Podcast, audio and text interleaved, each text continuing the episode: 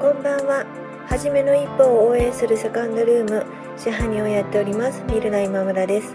このチャンネルはカフェをやりたいという夢を25年間温め続けた私が、楽しいこともへこむこともたくさんあるカフェオーナーライフをゆるゆると配信しています。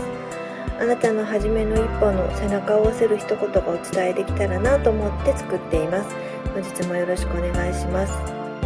ボジョレ・ヌーボーの解禁が今年は11月の17日らしいんですけれども、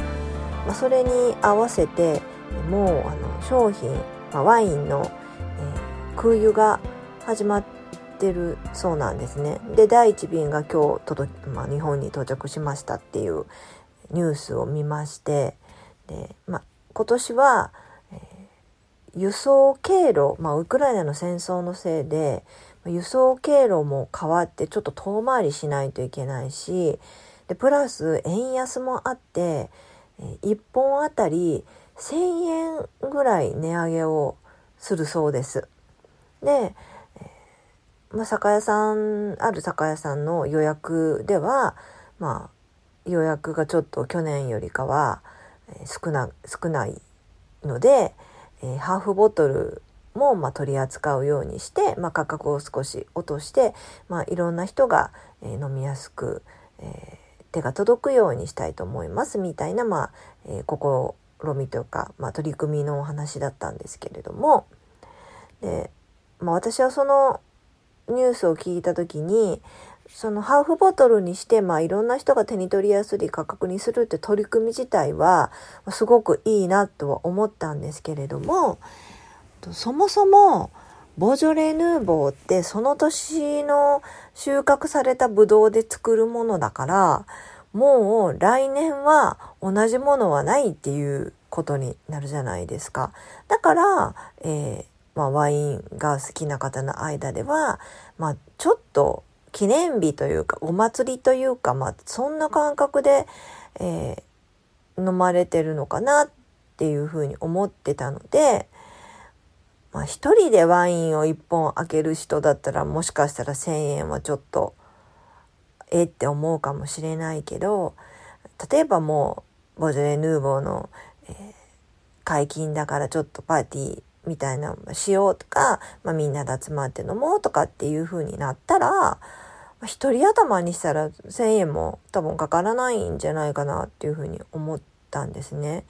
で、えー、その1,000円が値上げになったから、えー、ボジョレーを飲まないっていう人は、そもそもボジョレーのファンなのかっていうふうに思ったんです。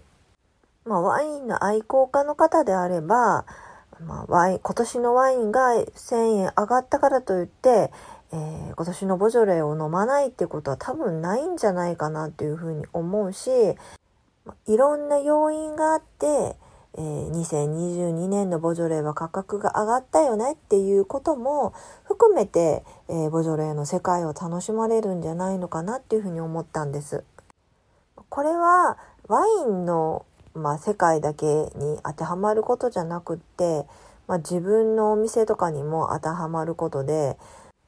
まあ、物事の、まあ、そう変えた店主が、えー、変えた気持ちとか理由とかを考えないで、